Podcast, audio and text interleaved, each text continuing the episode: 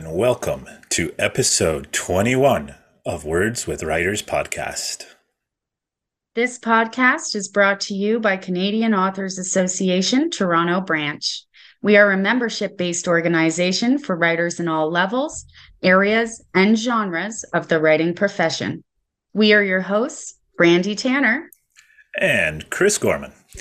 On today's episode, we're going to talk about our latest favorite books, have a special introduction to one of our favorite contests, hear a recording from author Christine Bergsma at our latest open mic night, and speak with author Lana Guzman, who's going to read to us an excerpt from The Unusual Lives Subjugation.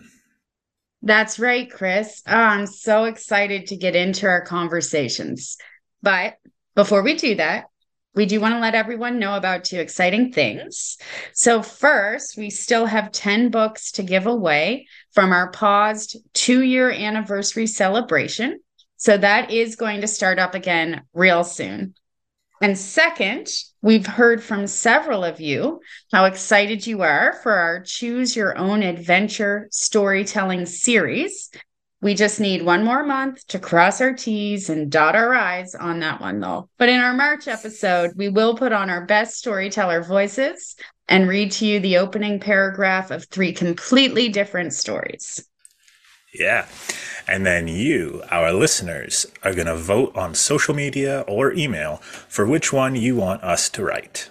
So, in seasons one and two of Words with Writers, we would pick a couple of our favorite upcoming contests each month and tell you about them. But to make room for our Choose Your Own Adventure and Question of the Month, instead of doing that, all the contests we know about are now listed under Resources for Writers on our website at canadianauthors.org. Yeah, and there's some really great ones coming up. So do take a chance to take a look and uh, see what your opportunities are this month and future months for that matter. And having said that, I think it's time to get cozy, get comfy, and hear from our special guests.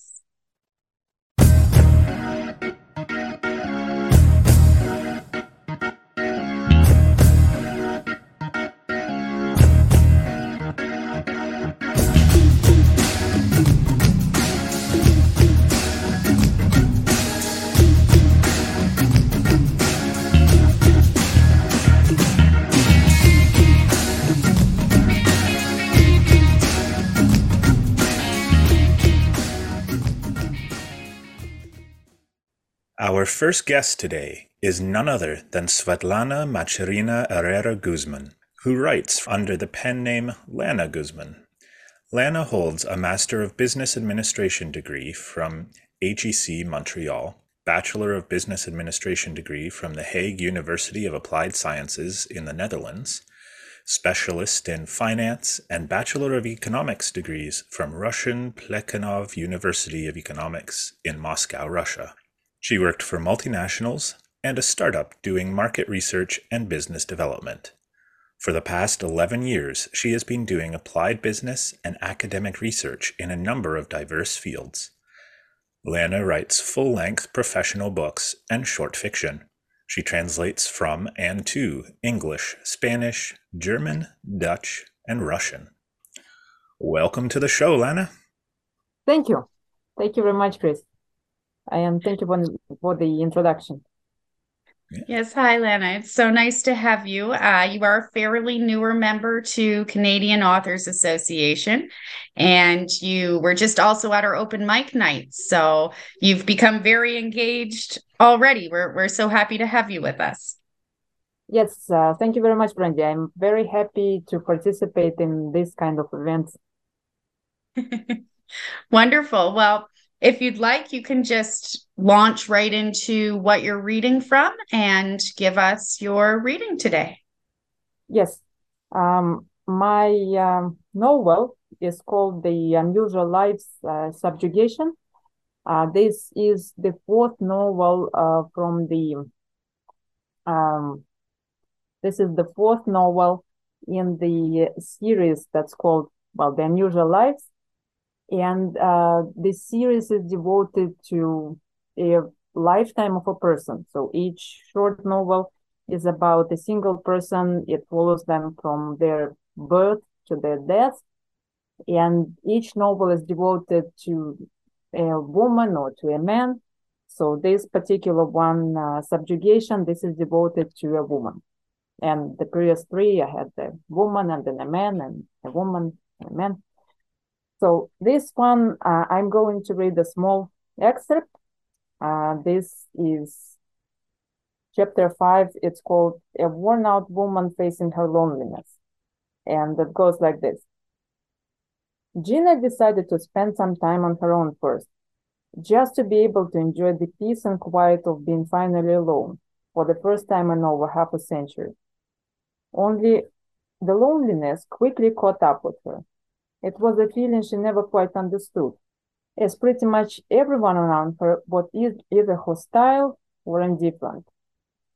Still, among the hostiles and indifferent people, she felt some kind of comfort, as if she were not a dying species. She had no one to talk to, no one to yell at, no one to complain to. And the voices were bothering her even more. For the first time in her life, she was afraid of ending up in the same psychiatric facility where her mother spent so many years. She was determined not to repeat her mother's fate at any cost. One day on her way from work, Gina came across a newly built pet store. It was a very large place, full of so many varieties of different animals. She got to see fish, reptiles, birds, and all the kind, different kinds of mammals that anyone could keep as a pet in an apartment or a house. Gina did not feel much affection to the reptiles, as they were mostly keeping to themselves in their cages or aquarium or another kind of habitat. She then went to see fish, which interested her even less. Yes, they were nice to look at, but again, they were keeping to themselves. There was not going to be much interaction there. She then looked at all the different birds. Parrots caught her eye, and she felt that parrots could be an acceptable alternative to keep her company. She bought two parrots, one dark blue and one light blue. Whether they were both male, both female, or a male and a female was unknown. Gina did not mind the gender and bought a large cage with the two birds home. Somehow, she never thought of buying any food for them. She only remembered to get them some water because the water was already provided for them. The parrots had a short lifespan. Gina would forget to change their water on a daily basis, often leaving them without any water at all. She would barely ever clean their cage. Somehow she never even considered to buy them food until a neighbor asked her for an advice on parrot food, as they too wanted to adopt a couple of parrots. Gina finally remembered to purchase some food for the parrots and to at least occasionally give it to them. Despite the misery, the parrots were relatively happy with their new home or at least it seemed so. The parrot survived for probably a year. Gina woke up one morning to find one parrot dead on the floor, with the other parrot sitting gloomy on one of the perches as far away from the cadaver as possible. The other parrot died within less than 24 hours after the first one. Gina was unmoved by any of it and just threw the birds and the cage out. She was alone once again. Gina kept walking by that pet store every day on her way back from work. She kept thinking of adopting another pet, only she was still shocked by her parrot's death. As much as she thought she felt nothing towards those creatures, the feeling that she somehow failed in providing even the very basic care to those animals to survive did not leave her. She kept brushing it aside, but the voices in her head kept telling her that she was responsible to try and keep the voices in her head quiet, she changed her route to avoid walking by the pet store on a daily basis. That seemed to work to keep the voices in her head down, but it did not solve the problem of her loneliness. She needed the company, that of humans or of animals. So she went to the store again. This time she was after a mammal. She got herself a very young cat that she brought home holding it in a piece of soft cloth. Somehow she did not bother to buy a pet carrier. Again, Gina did not buy any food, no any accessories for the pet. She fed the cat some fish leftovers from the previous day. Having eaten a bit, the cat started roaming the apartment to Gina's huge discomfort. She decided to have the pet confined to a single room. but they did not work since the cat had already hidden somewhere. Gina left the cat be and rather quickly forgot about it altogether. The cat eventually walked out of its hideout, saw Gina, who tried to grab it, and ran away again. Gina spent the whole day chasing the cat until the cat urinated in the middle of the hallway. The unfortunate cat's owner had enough. She opened the front door of her apartment and let the cat walk out of the apartment into the stairwell. Once the cat was out, Gina slammed the door behind the cat that got so frightened by the noise that it ran as quickly as it could down the stairs. Gina never saw the cat again. It was a second disaster, and Gina still learned nothing. Instead, she went to the store, adopted another cat, and ended up throwing that cat out within a matter of a couple of days. That cat disappeared to be never seen again, just like the previous one. Gina then went to the store and adopted a large parrot. The parrot lived for a couple of months and died. This time it was not Gina's fault though. Apparently the parrot was sick at that time that she adopted it. Once the parrot was gone, Gina contracted the very bad flu that left her bedridden for over a month, with a high fever for the most part of that month. As soon as Gina recovered, she decided to never bring any pets to her home again. By the time Gina was approximately 60 years of age, she was divorced and lonely. Her ex-husband was living on his own, and she was not in contact with him for what would be almost a decade by then. Her sons moved out and only directed the word to Gina on some holidays. They barely ever went to visit her. Apparently, none of her family knew anything about her animal adventures. She never wanted to share either. More than anything, Gina was tired. She was worn out mentally and physically, and most of all, she did not want any company anymore not that of the humans, not that of animals. The fate, however, had other plans. Thank you. Thank you very much, Lana.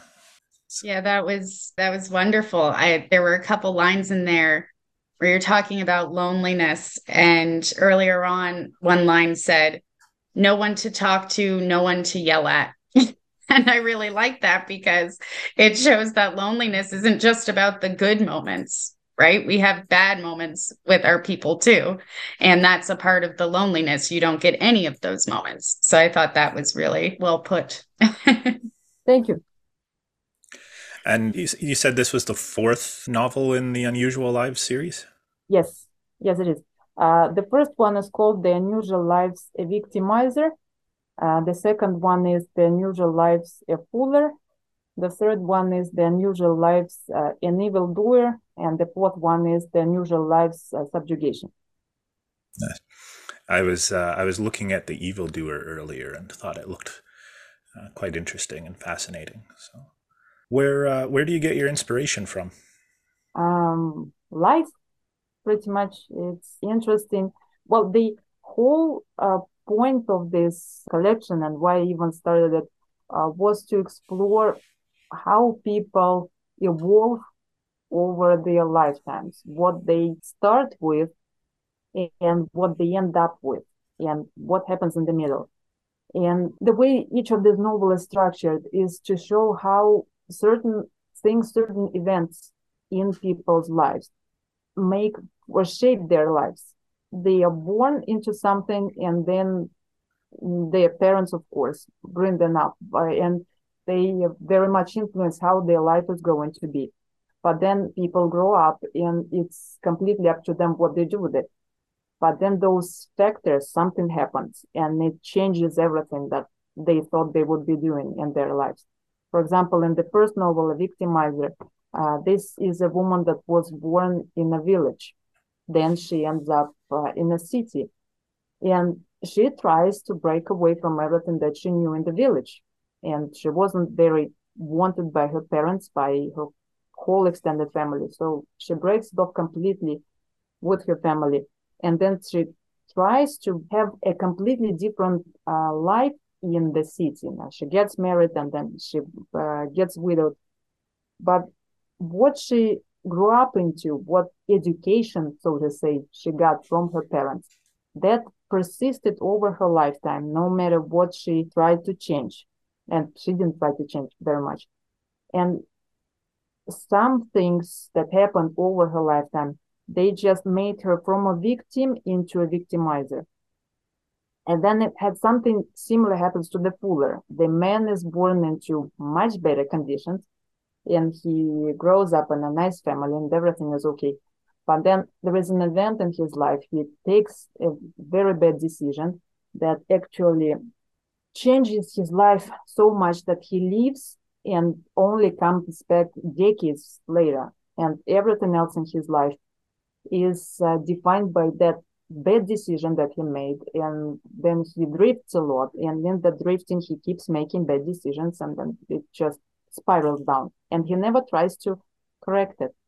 Then in the evil doer it's uh, something similar. The man is born into very into a pretty rich family even but he eventually tries to he grows up he tries to uh, get some independence from his parents but then at the same time, he's so much caught up in what has already been planned out for him. So his company is pretty much uh, pretty much decides everything that is going to happen in his life, no matter what he does or how he does it.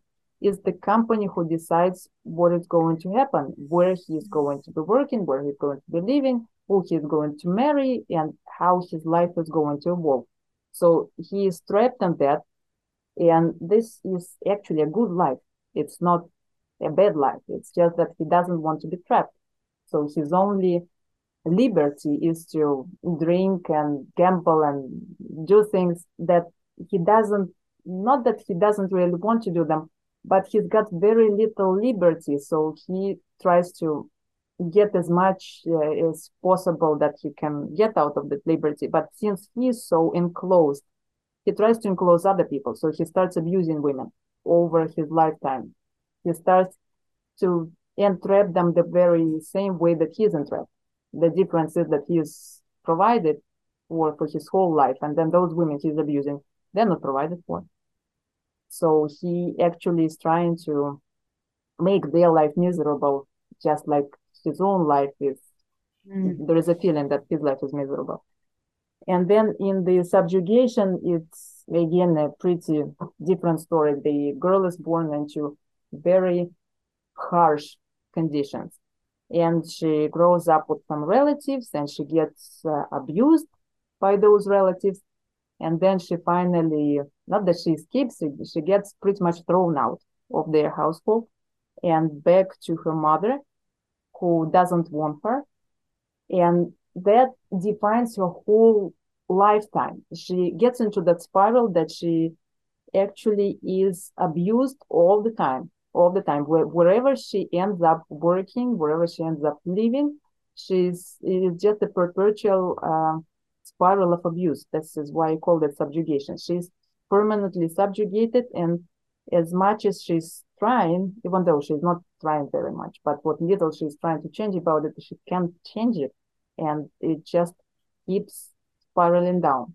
So it's probably each one of those novels is the character's capacity or maybe incapacity to influence their life in a sufficiently strong manner to actually spin out of what has already been prepared for them by their parents, relatives, by their immediate environment, or just by uh, chance they just can't spin out of it.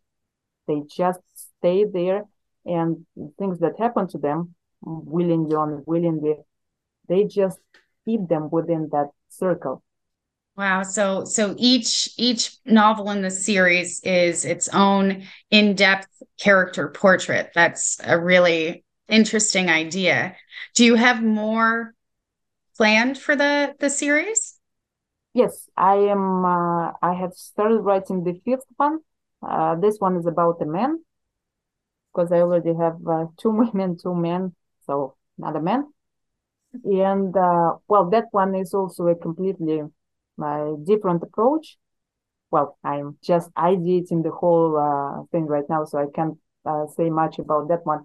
But I'm trying each character. I'm trying to imagine the character in a very different uh, situation.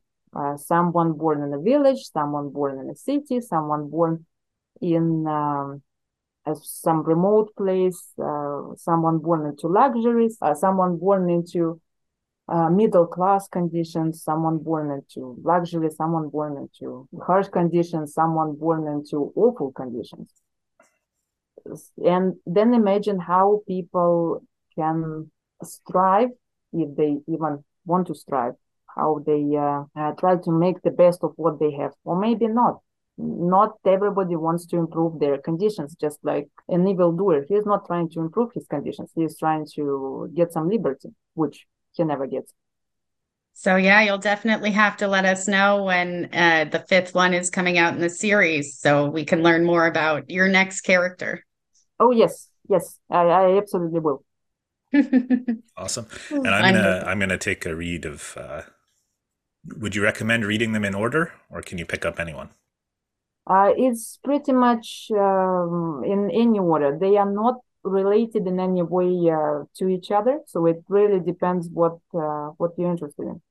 Okay, and I'm I'm looking at the website right now, but maybe for our listeners, could you let them know where they can buy your books?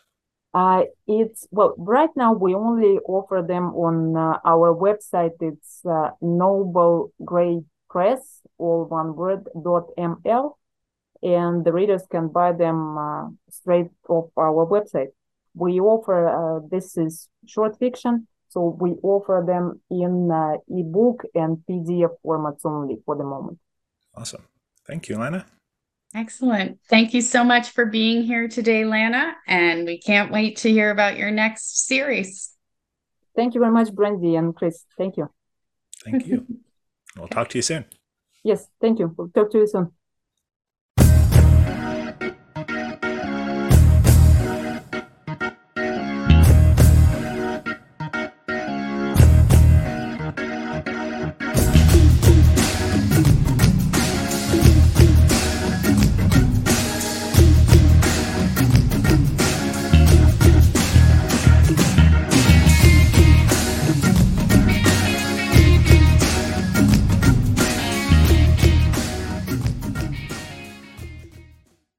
Well, another great reading from one of our members. That was wonderful. Thank you for being on the show, Lana.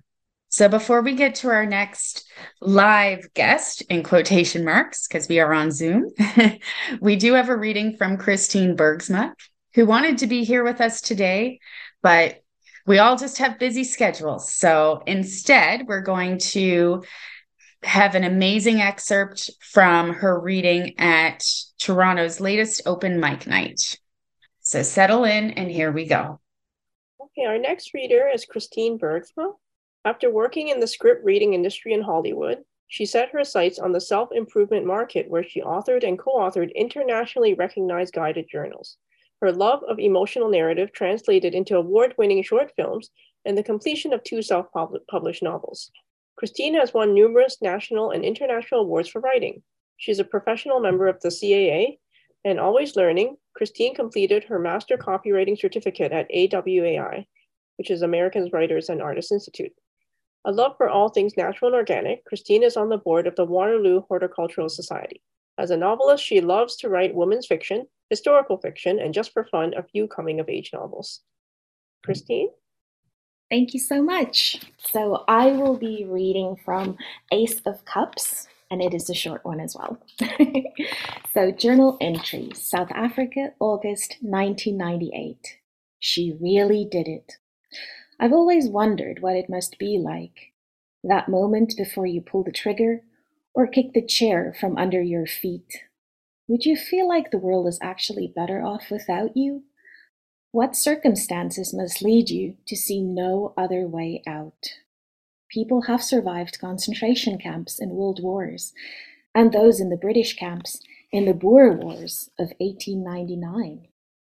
I don't know how it must feel to decide that this life is not worth living, or that the decisions that you've made up to this point have been towards your own self destruction. Every year, around the grade 12 final exam results, star students die from suicide. The pressure to perform outweigh the promise of what's to come after. I attended a talk about this once, and they handed out mugs with the inscription 24 in fake gold lettering. I still have it in my closet, and I'm not going to use it until I actually need it. It actually just meant that any decision you make that could be life altering can wait 24 hours. Had my friend waited 24 hours, perhaps I could have told her that my life is better because she was in it, that things will get better, that two days from now she might feel completely different. Did I really know that for sure, though? Would her life actually be better after 24 hours? Would things actually turn around so quickly that she would feel completely different? Rumors continuously circulate after such an incident that kids do it to seek attention. I've always cringed at that notion. I've heard over and over again that it's not those who are left behind's fault, that mental illness is a disease, but that still doesn't make the guilt and I could have done more thoughts any easier. Sometimes I wish that life came with a better manual on navigating the hurricanes and earthquakes of everyday existence. Journal entry, December 1998. It's the first holiday that her family would be spending without her. I didn't go to the funeral because they said it would be too traumatic. They only told us the week after it happened that she hung herself outside in the yard and her brother found her the next day. What would have gone through his mind? Another slightly disturbing thing happened today. I read in the newspaper about a girl who had to stay home because she wasn't feeling well. Her parents had to work and she was left by herself. She was also 16. Criminals broke into her house, raped her, cut off her right hand before or after they shot her in the chest and left her to bleed out. The newspaper reported it in gruesome detail next to the increases in farm murders. My friend was a sensitive, beautiful artist, and she asked me once why I smiled even though I had braces. I said that it, I didn't mind having them, and it didn't affect how I saw myself. Her home was similar to mine in kinship, and I wondered if she saw herself in every new report, every crime, and decided that she'd rather be in control of her life and death than leave it to chance. I wanted to go to the movies tonight, but they warned us at school that people who have been infected with the virus place needles with blood carrying aids inside the theater cushions. So, in only four more years, I can immigrate somewhere else. Because if I'm frank with myself, I can't see a way forward or a way out. Maybe attending the funeral wouldn't have been so traumatic after all. Thank you. oh, thank you very much for reading. You have a very uh, lovely voice, I have to say.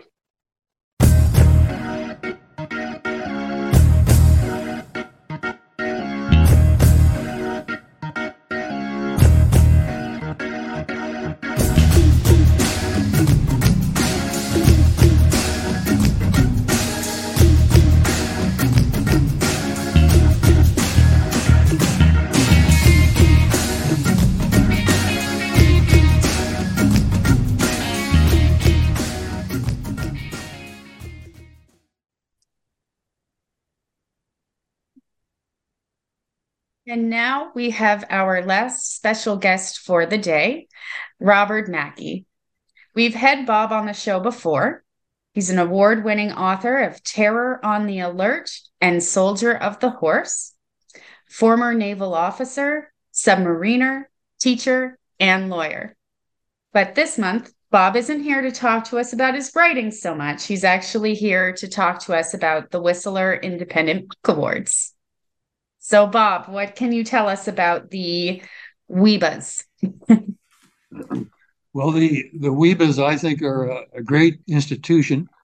Uh, they've been running for some years now uh, under the direction of a couple of ladies that run a, an organization called uh.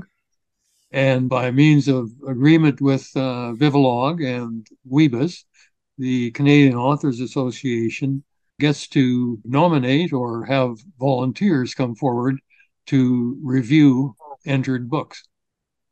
When you say nominate, does that mean that we might get chosen to be? the way you get chosen is you volunteer. Okay, good.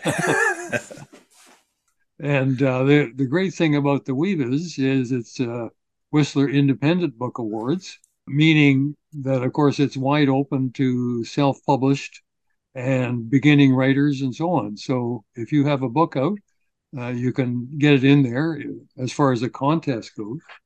One of the attractions for members of the Canadian Authors Association to uh, volunteer for being reviewers is uh, that they get to read one or two or as many as three uh, Canadian brand new books uh, in their genre uh, so that they can see what other people are writing, which is always good. Uh, and also that uh, uh, they can get themselves listed as a reviewer on the WIBA website once the process is finished. How and many I'm, reviewers are we looking for, Bob? Well, last year we had about 65 reviewers in the very first year, there were 15 reviewers, so that shows you how the uh, the WIBAs have uh, progressed, uh, b- bigger and better every year. And I don't know uh, yet how many of those roughly 65 will be coming back uh, as volunteer reviewers again. I expect most of them because that's what tends to happen uh, year after year. But we can always use more because some of those reviewers are perhaps a little stretched given three books to review, it'd be probably better if everybody just had two and not three. Uh, the number of books, uh, I think last year was around 170. So we'll wow. have to see what the WIBA organization comes up with this year. We'll be asking Canadian authors members who have been reviewers to indicate their their uh, willingness to go ahead uh, probably uh, in early March. And depending how many come back, uh, we'll certainly be looking for more volunteers. There's there's no doubt we'll uh, more volunteers. Hmm. This is one of uh, Canada's only independent book awards, right? I believe it is. And the prizes are significant. They have quite a series of presentations and so on and it all gets uh, run in conjunction with the uh, Whistler uh, Writers Festival in the fall. So, right now, for our members, there's opportunities for them to be reviewers, but I think you're also kind of looking for maybe a little assistance in your coordinator role.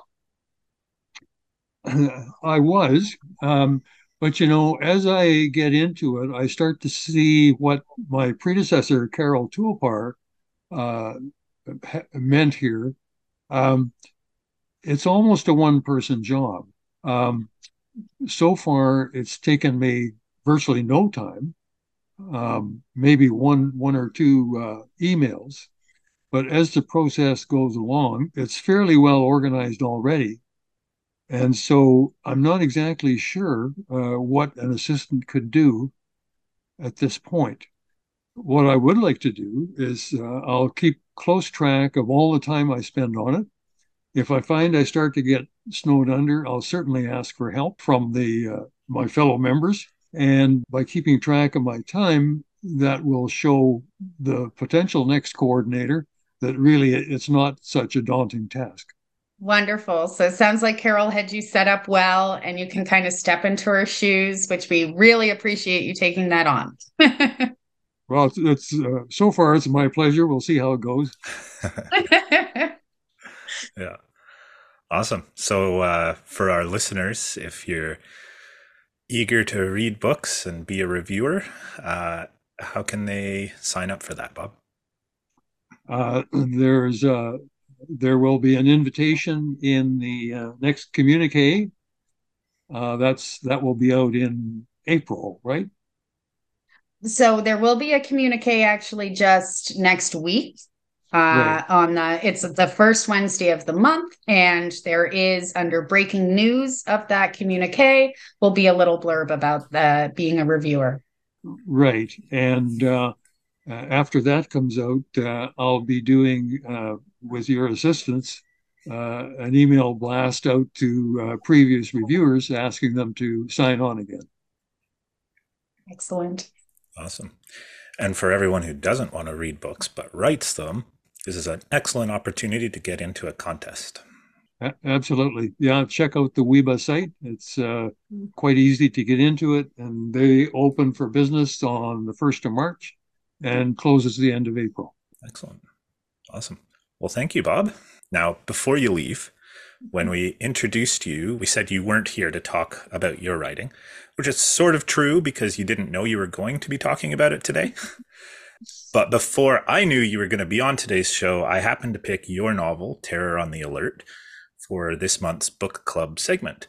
Uh, so I was hoping you might stick around and listen to my thoughts on it, and then maybe we can have a short conversation, because it's not very often that I get to speak to the authors of one of my new favorite books. All right, so I picked Terror on the Alert this month, uh, which is by Robert W. Mackay, who is here on the show with us today in an excellent turn of events. and folks, I'm going to be completely honest here. Bob's novel is amazing. It's set on the eve of the Cuban Missile Crisis, tells the story of a naval lieutenant on board a submarine charged with shadowing Soviet era submarines. And slowly, as the story unfolds, you learn more and more about events outside his life in the Navy that have led to him having a near debilitating claustrophobia. So he's trained for years to command a sub, and the first time he steps inside one after an unrelated uh, accident, he's near paralyzed with fear and has to overcome that while at the same time wondering whether his wife is still going to be waiting for him at home when he returns. While at the same time, she's on land wondering the same thing, but also wondering if he's even going to make it home, which is kind of almost an even worse situation to be in. So I thought the very first sentence of your novel, Bob, uh, set the tone of the ride that I took. it starts with the steel door slammed shut behind him. And it just, it kind of grips you from the very first sentence. And several times throughout the novel, I wondered whether that might be a metaphor and whether each event was a steel door of the main character's previous life slamming shut, never to open again. Kind of felt that way at times. But uh, I thought the book gripped you, pulled you in, certainly gripped me. You used tense language that keeps you turning the page, anxious for more.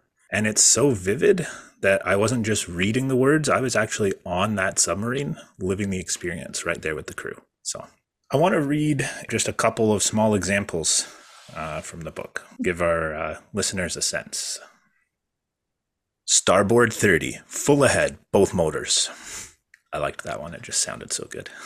And then a tremendous crash resounded through the boat as Alert lurched, and everybody in the control room staggered.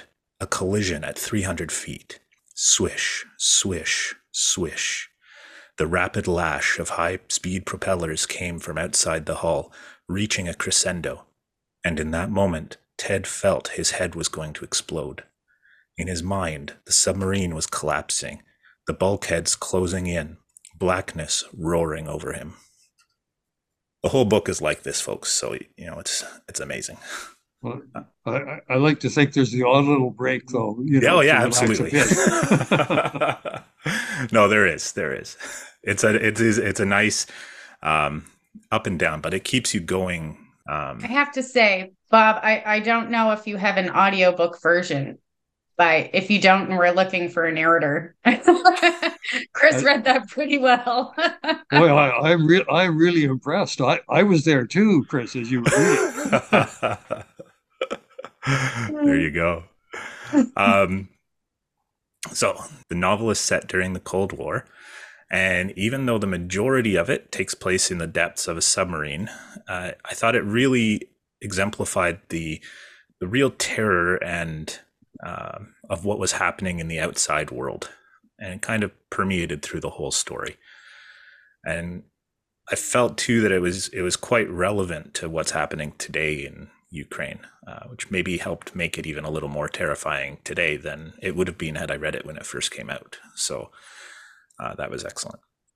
It really highlighted the psychological pressure that's placed on someone going through the forces on their way to being in a command position looks at how events occur in your life, uh, seemingly completely unconnected, but they all work together to make you the person you are and uh, help you find ways to survive any situation you're in.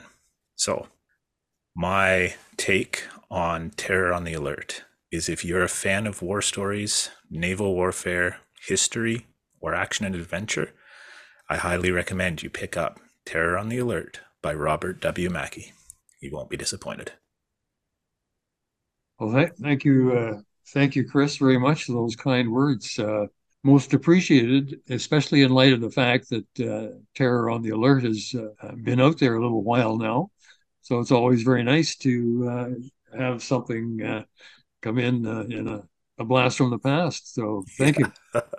when did you write it? It was published in 2014. So I would have been very involved in the writing in 2012, 2013. Nice. 10 years ago. There you go. Yeah. So, yes, by George, you're right. yeah. Well, good. Then it's kind of a little uh, uh, anniversary present, his good review. well, and, and uh, much appreciated. Uh, Chris, uh, you read that so well. I congratulate you on that. Thanks, Bob. yeah. Do you have any parting words for our audience today? Maybe uh, maybe just a short sentence a sentence or two that kind of follows up on what uh, Chris mentioned about uh, the uh, Cuban Missile Crisis and certain parallels that unfortunately we're all going through right now. Yeah, Chris, it's very interesting um, your comment about those days in back in the early 1960s and the Cuban Missile Crisis when the uh, Soviet Union and and the Western powers were facing off the Cuban Missile Crisis, uh, uh, Khrushchev, uh, Kennedy.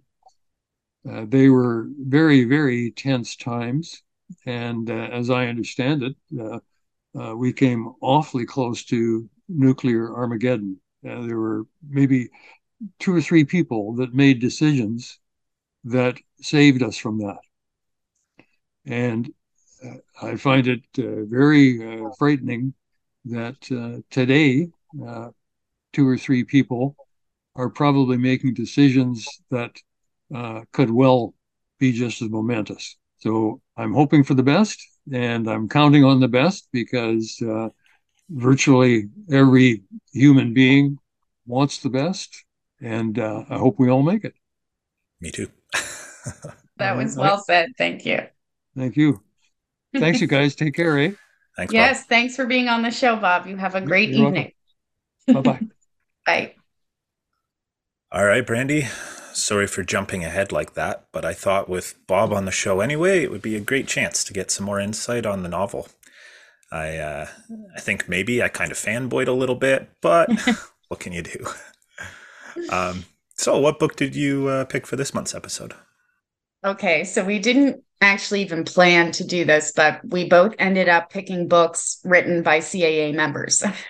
and awesome. maybe, yeah, I, I, think that's great. Maybe that's a trend we might continue with uh, because both of our selections were amazing reads. But I chose Don't Lose Sight by Genevieve A. Kornenke, a member of the CAA Toronto branch. An excerpt from the book blurb on the back reads When Genevieve Kornenke escapes a brush with blindness, things never looked better. City pigeons, people, stainless steel pots. But questions about her experience linger. Now, I'm usually more of a fiction gal when it comes to my recreational reading choices, but that's why I picked a nonfiction book, kind of in an effort to broaden my horizons a little bit. And I have to admit, there were times reading this that I got actual shivers from the emotions Genevieve was able to pull from me with her words. I mean, right from the start, she weaves a poetic aura into something as simple as cut red cabbage.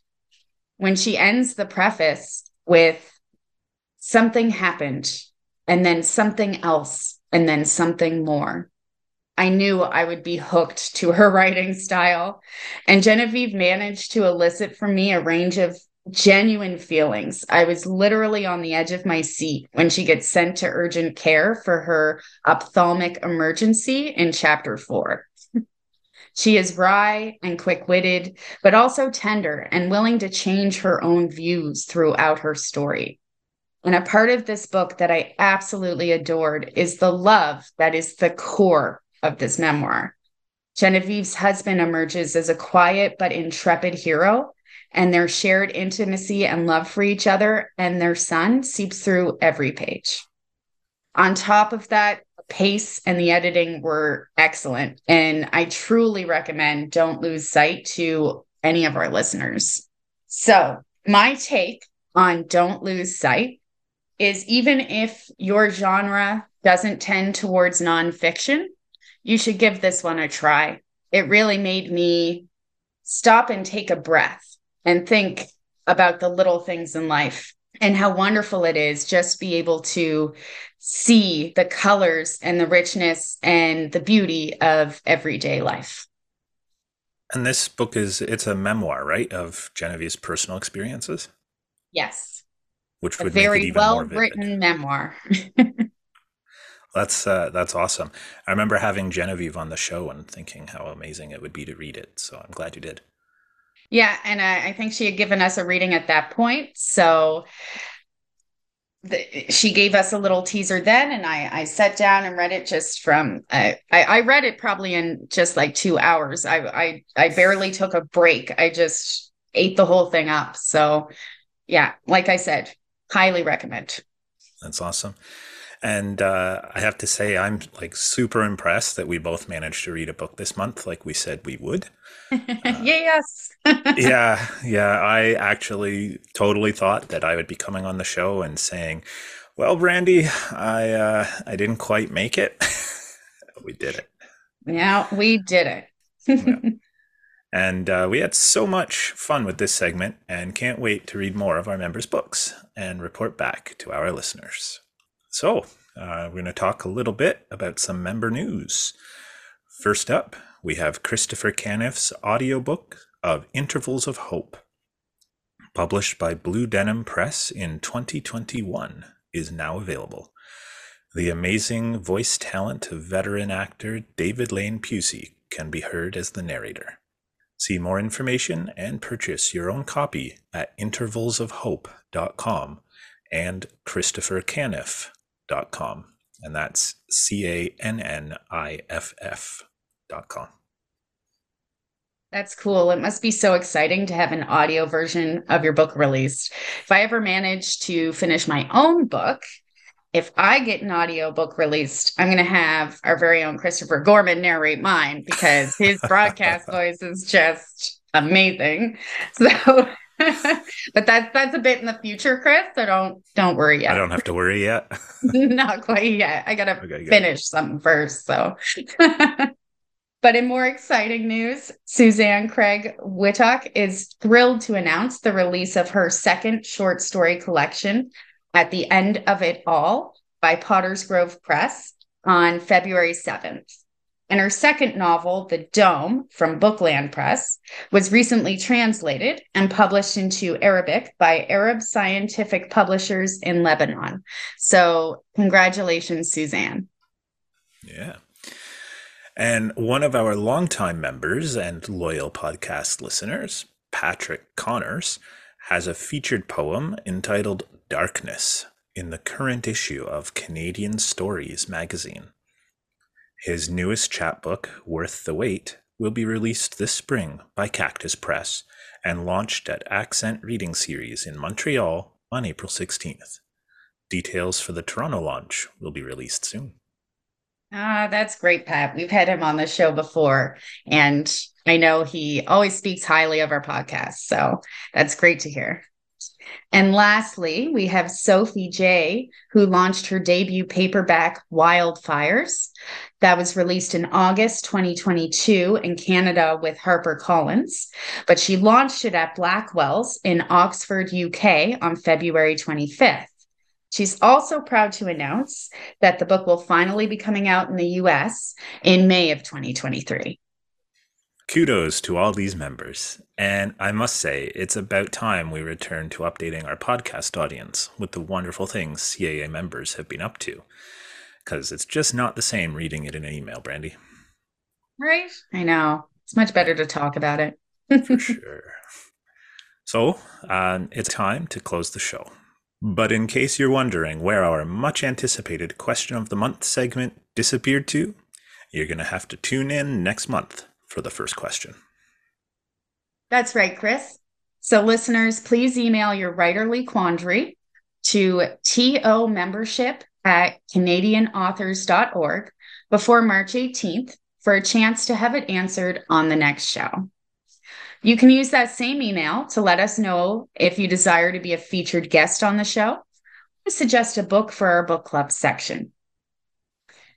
Okay, everyone, that's curtains on episode 21 of Words with Writers podcast. We're so thrilled to be back with you on a monthly basis again, and we will return in March. Bye, bye everyone.